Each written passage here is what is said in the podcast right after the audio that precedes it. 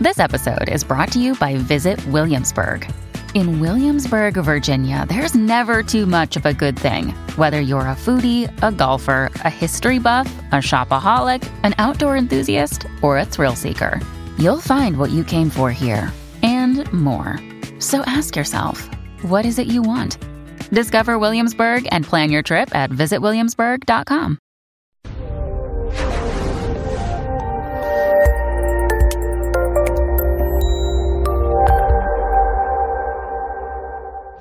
This is Counselor Toolbox, bringing you practical tools for recovery from mental health and addiction issues. This episode was pre recorded as part of a live continuing education webinar. CEUs are available on demand for this presentation through our sponsor, All CEUs. Go to allceus.com slash counselor toolbox to register. Welcome to the brief course on treatment planning, brought to you by allceus.com. Treatment plans serve as roadmaps and help clients learn to set goals. They provide an objective reference for progress and are necessary for ethical and reimbursable practice.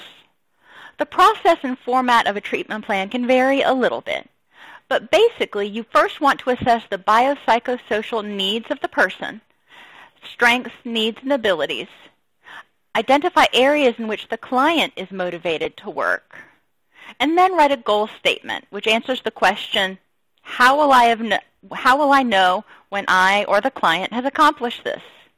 And it also states what new behaviors and feelings will be present not just John will stop drinking. Okay, what's he going to do instead? And is John motivated to stop drinking? Maybe not. He may be motivated to get his wife off of his back or his boss off of his back, of which something he's going to have to do is stopping drinking. But his motivation is a different goal. Ultimately, the outcome is the same. He's got to stop drinking. When we write treatment plans, we want to write them in the format of KSAs, or knowledge, skills, and abilities. First, we help people learn about something. Someone comes to you and they're suffering from major depressive disorder. First thing they need to do is learn about depression. What causes it? What are the treatments? And what might be causing it in their particular situation? Then they need to develop the skills and this is based on their strengths, needs, abilities, and preferences. Help them learn coping skills, positive self-talk, um, identifying when they're starting to have a depressive episode so they can catch it early. Whatever, what, uh, whatever other skills they may need in order to achieve whatever goal they're trying to achieve. And they practice these and rehearse these in group or an individual session. And then abilities. Abilities are merely skills that have been successfully used in the natural environment. When we have our aftercare groups, people come back to the group and say, I used this skill in this situation and it worked great. Or it didn't work so well, and then the group works to help them figure out what they could have done slightly differently in order to handle the situation. Knowledge, skills, and abilities. Let's talk about it in terms of something concrete, like operating a computer. Knowledge. First, you have to know what a computer is. You don't need to know all the specifics about RAM and all that other stuff, but you need to know that you need a monitor, and you need some sort of a processor, and you need a keyboard and a mouse, or a pad, mouse pad. That's your knowledge.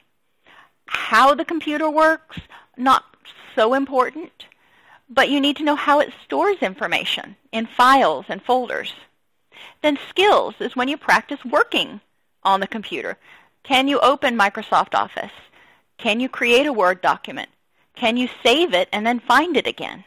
And then abilities is when you don't have to think so hard about the skills and you just go to work and you have the ability to operate all of the programs in Microsoft Office. KSAs are objectives or subgoals. For example, before you read, you need to know your letters and sounds, how to sound out words, and demonstrate the ability by reading. KSAs are accompanied by interventions, which are assigned to the therapist or client. Some things the therapist is going to do, such as I will provide you a worksheet on cognitive behavioral therapy and irrational thoughts. The client will complete the worksheet on cognitive behavioral therapy, bring it back, and discuss it with the therapist the next day or the next session. All of these interventions need to be assigned to people and have time-limited, achievable dates. What did you learn in grad school? Well, we learn, hopefully, where the problems come from, symptoms of problems. What are the symptoms of depression? Changes in eating, changes in sleeping, feeling hopeless more often than not, um, for more days than not out of the week. Um, the list goes on. Hopelessness, helplessness, etc. We learn the impacts of problems. When people are depressed, they generally have difficulty getting out of bed. They have difficulty getting out of bed, they lose their job, they start having marital problems, etc. And we learn how to tailor methods to the individual. So Jim Bob, who is an introvert, really does not like going to these huge 12-step meetings where there's like 60 people in a room. He needs to go to a home group. John, who's a visual learner, does a whole lot better reading about something or doing an anger management workshop than he does sitting in your office and just talking about it with you. These are all things we learn. These are all things we need to teach the clients. We didn't learn magic. We just learned about people. People know a lot about themselves, but there are a lot of things about temperament and learning that they can't articulate or they don't know they know yet. And once they know they know, then they can apply it. This demystifies the counseling process. People think that we work some magic and make them feel better. No, we just help them make better choices and use more effectively the tools that they already have. Characteristics of good goals. And one of the first things we're going to teach people in counseling is how to set goals because we're going to write the treatment plan together. Good goals need to be observable.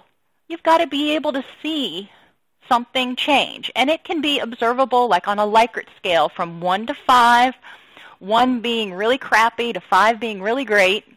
Sally is going to feel like she is at a 3 or a 4 more days than not over the next two-week period.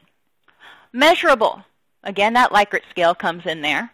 Or if somebody's trying to lose weight, that's obviously measurable. If somebody has anger management problems, maybe the number of outbursts that they have goes down. And time limited. Especially early on in counseling, people are there. They really need results to help them stay motivated. They need to feel like something's changing. So make your goals time limited so they can achieve them and feel a sense of accomplishment. A week, two weeks, a month. And they need to be achievable. If somebody thinks that they have had an addiction for the past 17 years and in 28 days they're going to be fixed, that's just not going to happen. So we need to help them understand that the goals they set need to be achievable. And while long-term sobriety is possible, it's not just 28 days and out. It's going to be a long process. Once you've set the goals, then you have to help the client get and stay motivated to achieve those goals. Emotional motivation. What makes them happy or excited about achieving this goal? Cognitive motivation. What interests them? What intrigues them? What challenges them? Physical motivation. How's it going to help them feel better? Now, physical motivation is a tricky one because a lot of people say, well, I'm depressed. Well, yeah, that's mainly, or when we think of it, we talk about the emotional symptoms, but physically, a lot of people somaticize their depression. So physically, they'll feel better because they're going to sleep more restfully. They're not going to be tired all the time. They may not ache as much. They may not get sick as much.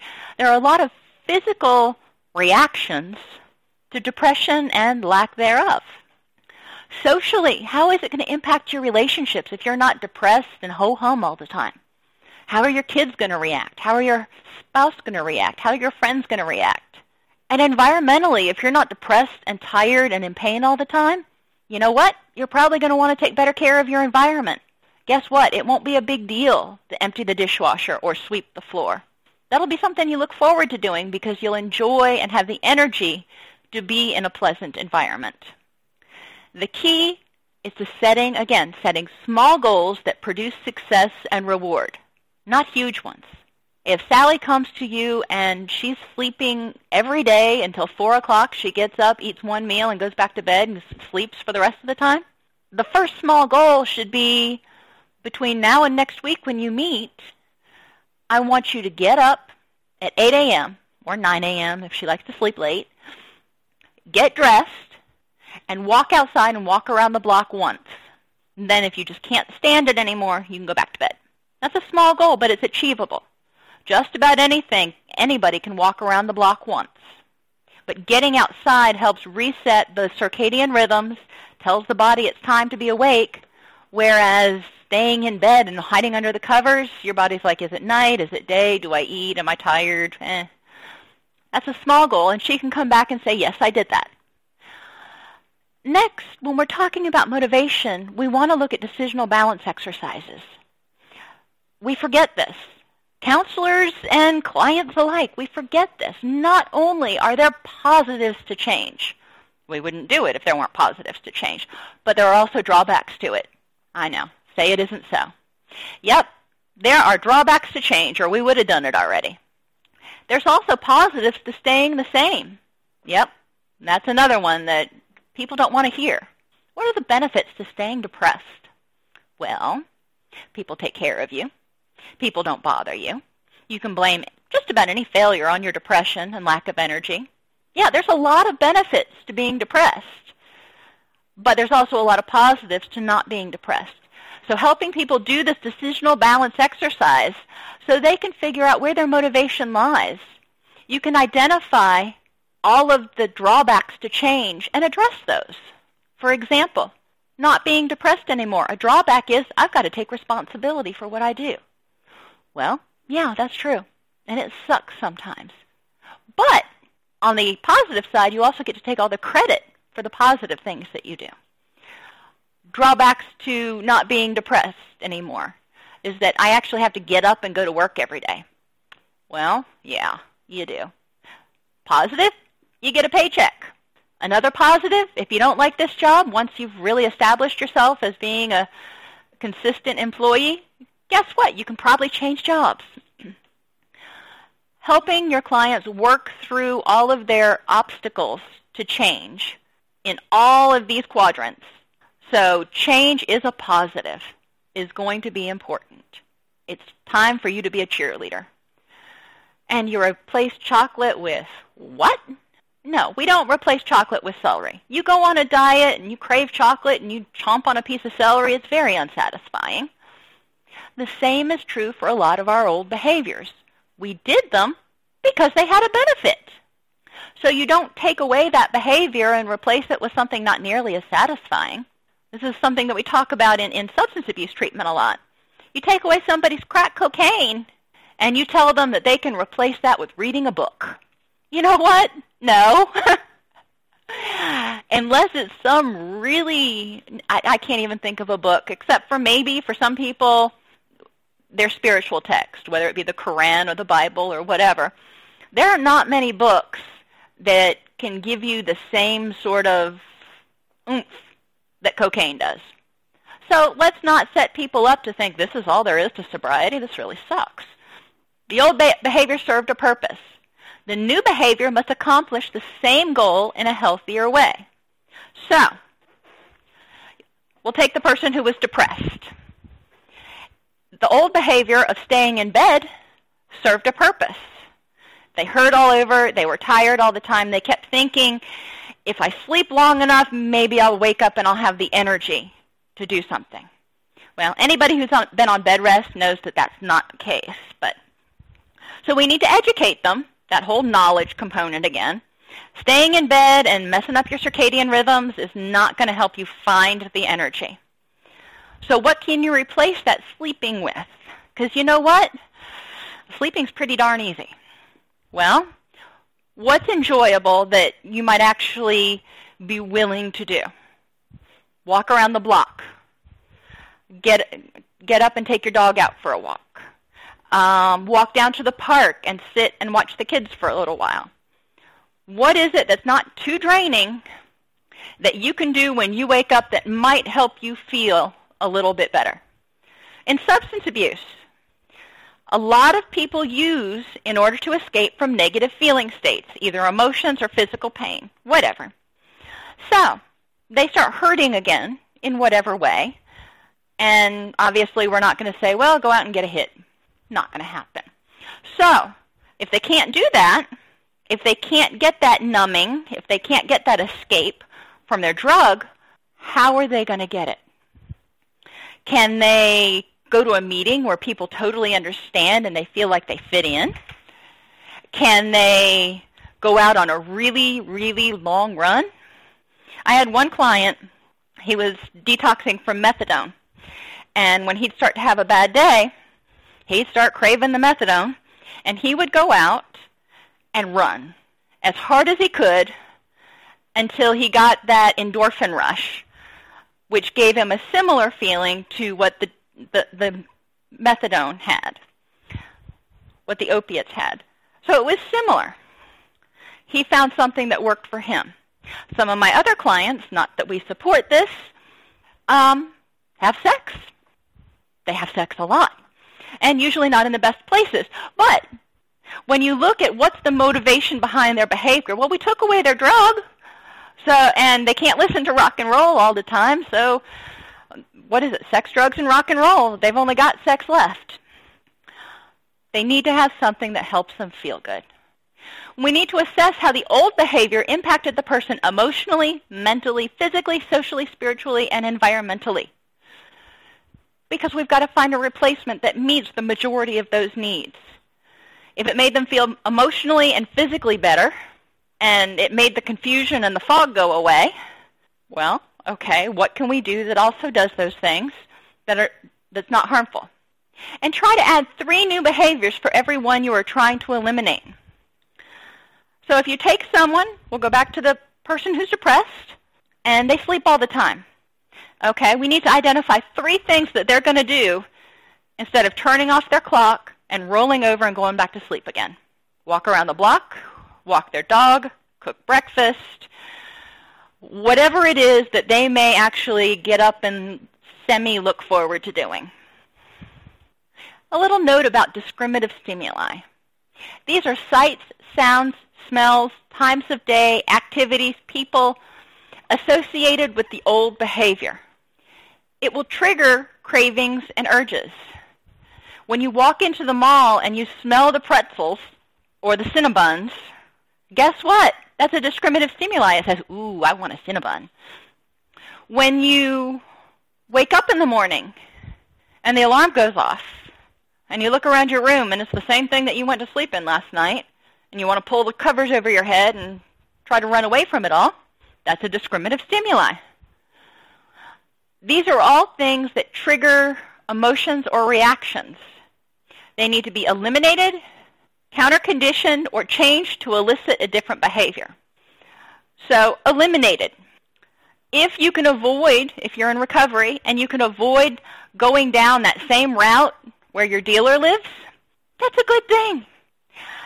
If you tend to be a tend to be a binge eater, and you can eliminate those foods that you tend to binge on, like pizza, chocolate, and candy, from your house, so you only have them when you go out or something like that, that's helpful.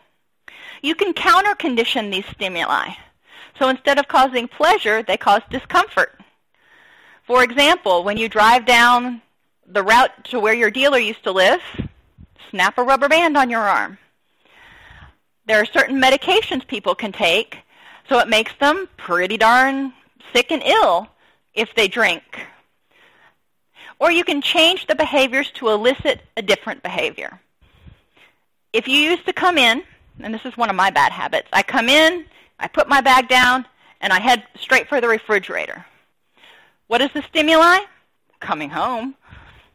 What is the behavior? I go straight for the refrigerator, and I have a snack. Now, dinner could be 20 minutes away, but it's just what I do. So we want to change it to elicit a different behavior. You come in, put down your bag, and you do something different. It says, hey, why don't you take the dogs out? That's a different behavior. So then it sets up a different chain of events. For the person who is depressed and hits the snooze button or the alarm button, instead of the alarm saying, it's daylight, roll back over and go back to bed, maybe the alarm can say, it's 9 in the morning and your fitness buddy is waiting for you at the gym. Fundamental goals. We want to help people develop and enhance their coping skills. For example, they need to identify 5 to 10 ways that they deal with stress. Measurable, objective. They need to learn about three different coping methods, including radical acceptance, REBT, and ra- reality therapy or choice theory by reading hand- handouts, visual learners, participating in coping skills group, and discussing with primary therapists, auditory and kinesthetic learners. And they need to evaluate the effectiveness of their existing coping skills to eliminate those that don't work.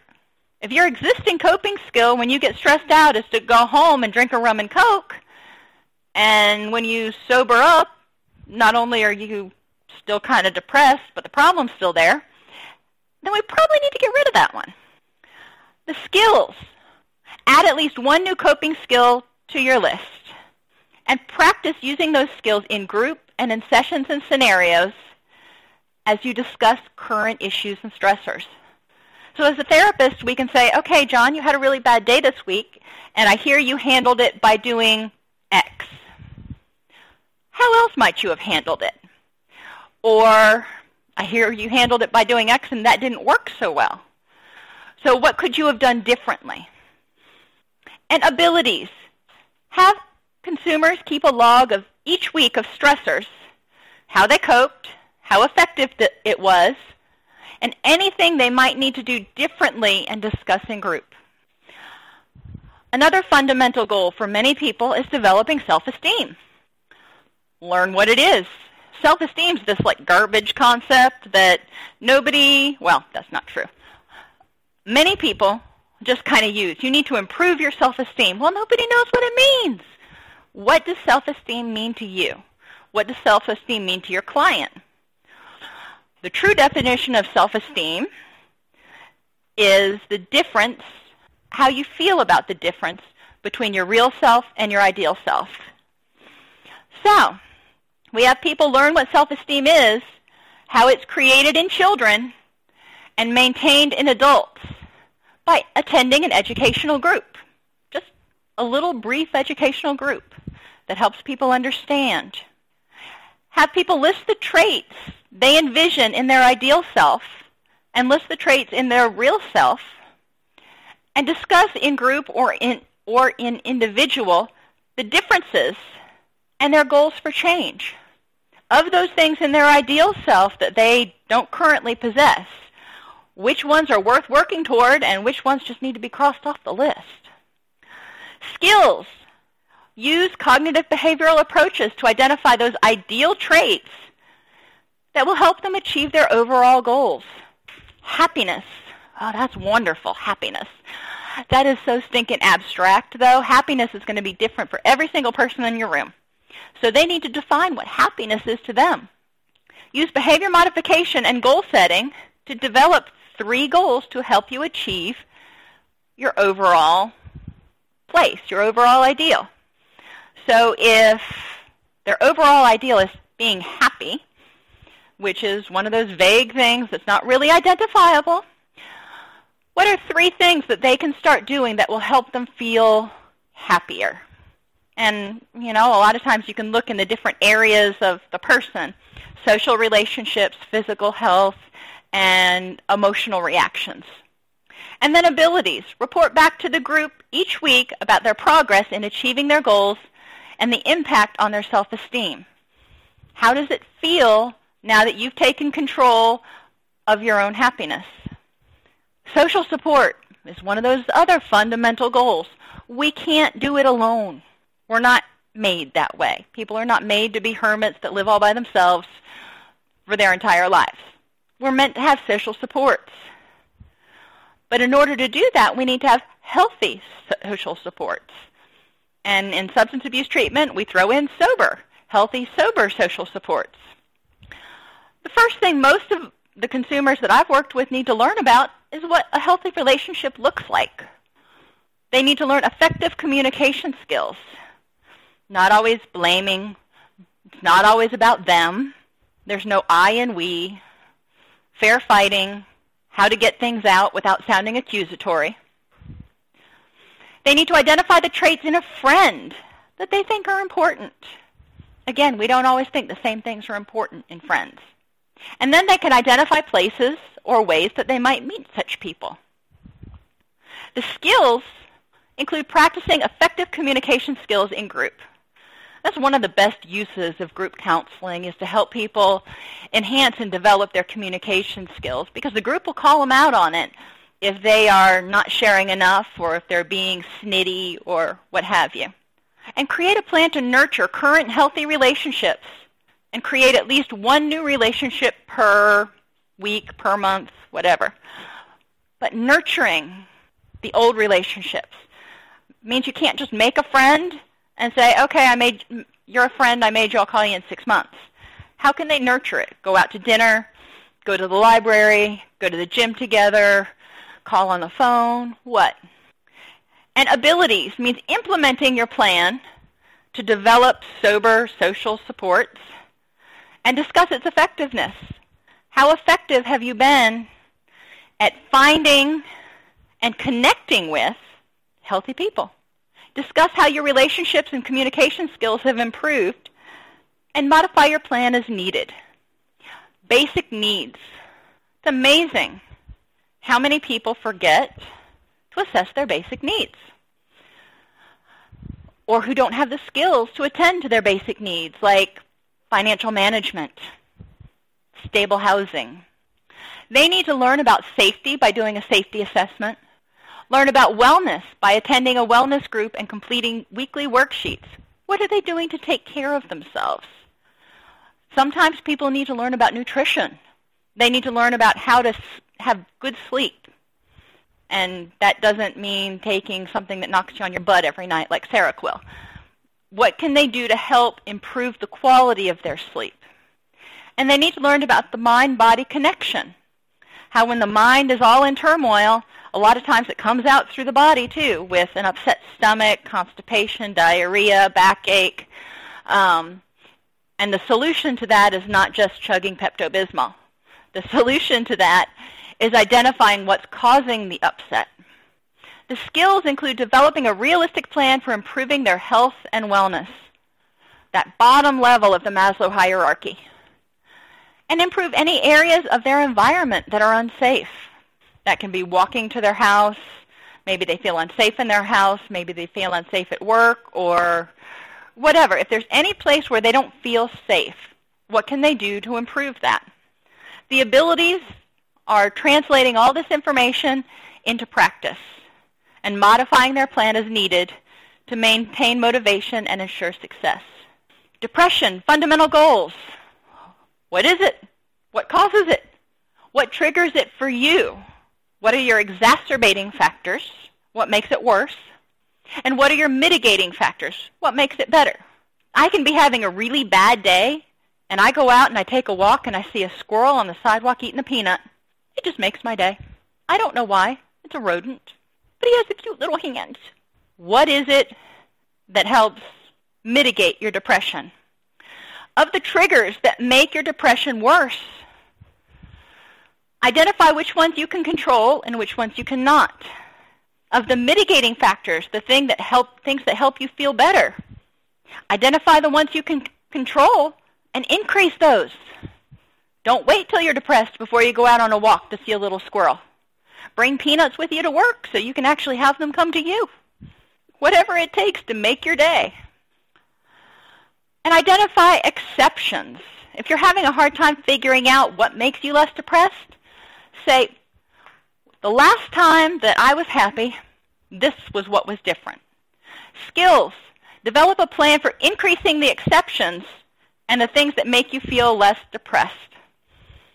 Use behavioral and cognitive behavioral strategies to address those things you can't control. There are some things that are out of your control. If you live in the Northwest, there are certain times of year where it rains all the time. You have no control over that. It can lead to seasonal affective disorder or depression. So what can you do to help yourself? You can't control the weather, but you can use light therapy to help reset your circadian rhythms. You can make sure that you stay on the same schedule so your body knows when it's time to sleep. You can set other schedule reminders, like children.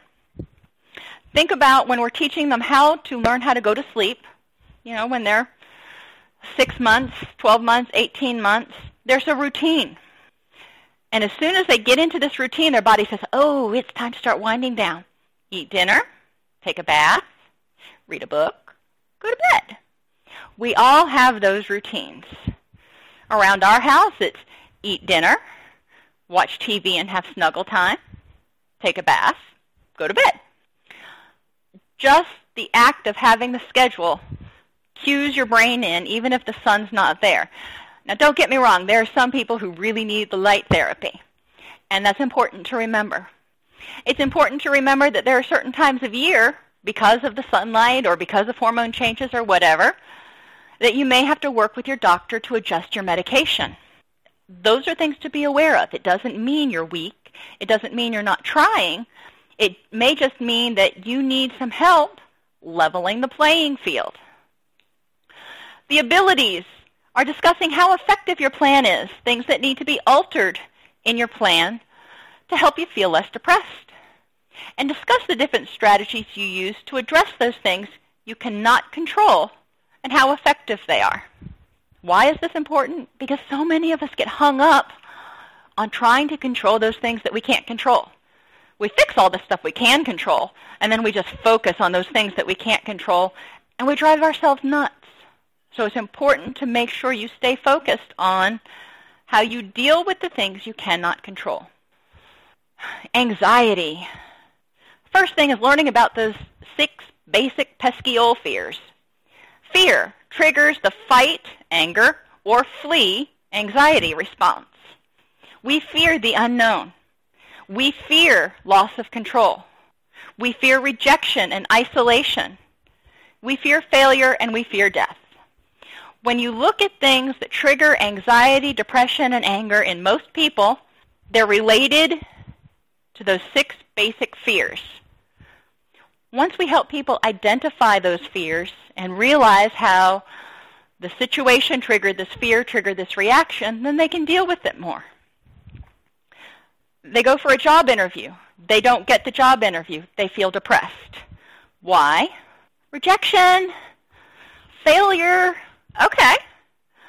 So now we have to challenge them to look at the rejection and failure. Were they rejecting you as a person or you were a bad fit to the job? Were, was it a personal rejection or is it their loss? How can we turn this around to help it feel less like something that's anxiety provoking or fearful and more like it's something that could be a positive outcome? They need to learn about the fight or flight reaction and that anxiety and anger are very natural emotions. We have to have them. They kick us in the butt and tell us to do something. Fight or flee. Get up off the couch. The key is what you do with it. If the anxiety paralyzes you, or the anger makes you act out, or you just nurture that grudge until you're just the most miserable person walking around grumbling at everybody, you know, those aren't real positive things to do with those two emotions. But if you take that anxiety and say, ooh, I need to do something, positive. You're going to feel angry. You're going to feel anxious and you're going to feel depressed sometimes. But it's what you do with it, whether you nurture it and blow it out of proportion or use it as a launch pad for change. Skills include developing a list of positive self-statements to use when you're anxious. Identify ways to eliminate unnecessary stressors. For example, I mean, it's little, but if I want to work out, it's much better if I pack my bag the night before than if I wait till that morning and I'm rushing around. there's no need for me to exert all that extra energy rushing around like a madwoman. I reserve that energy for something that requires it later in the day. Discuss ways to use the anxiety to your advantage. How can you use a little bit of a feeling of trepidation to grow, to feel more confident, to nudge you in the direction of taking a step outside your comfort zone? And then practice, discuss, and modify these things as needed. Case conceptualization and treatment planning, exercises for integrating theory with clinical practice. If you click on this link, it will take you to books.google.com where you can scan chapters 2 through 5. If you like the text, you can buy the text. If not, what you need for the purposes of this class, you can get offline. In summary, treatment planning serves to help clients learn to problem solve, develops a roadmap for treatment for them, it helps them communicate with team members and team members communicate with each other, and it protects everybody from liability. If a lawyer comes back later and says, why did you do that? You can point to the clinical rationale, not just, oh, you know, I pulled it out of my butt in one session and figured what the heck. Not the best choice. Um, so you always want to document what you're doing, where you're going, and your rationale. Treatment planning needs to focus on KSAs, knowledge, skills, and abilities. Teach it, educate it, practice it, learn the skills, rehearse and apply, practice the abilities. Treatment is most effective when the client only focuses on a couple of goals at once. Rome wasn't built in a day. They're not going to turn their whole world around in 12 weeks. And we all know that if you focus on too many things, you're going to do all of them poorly. Whereas if you focus on one, two, or three things, you can probably do them all quite well. And ensure that the client receives frequent rewards.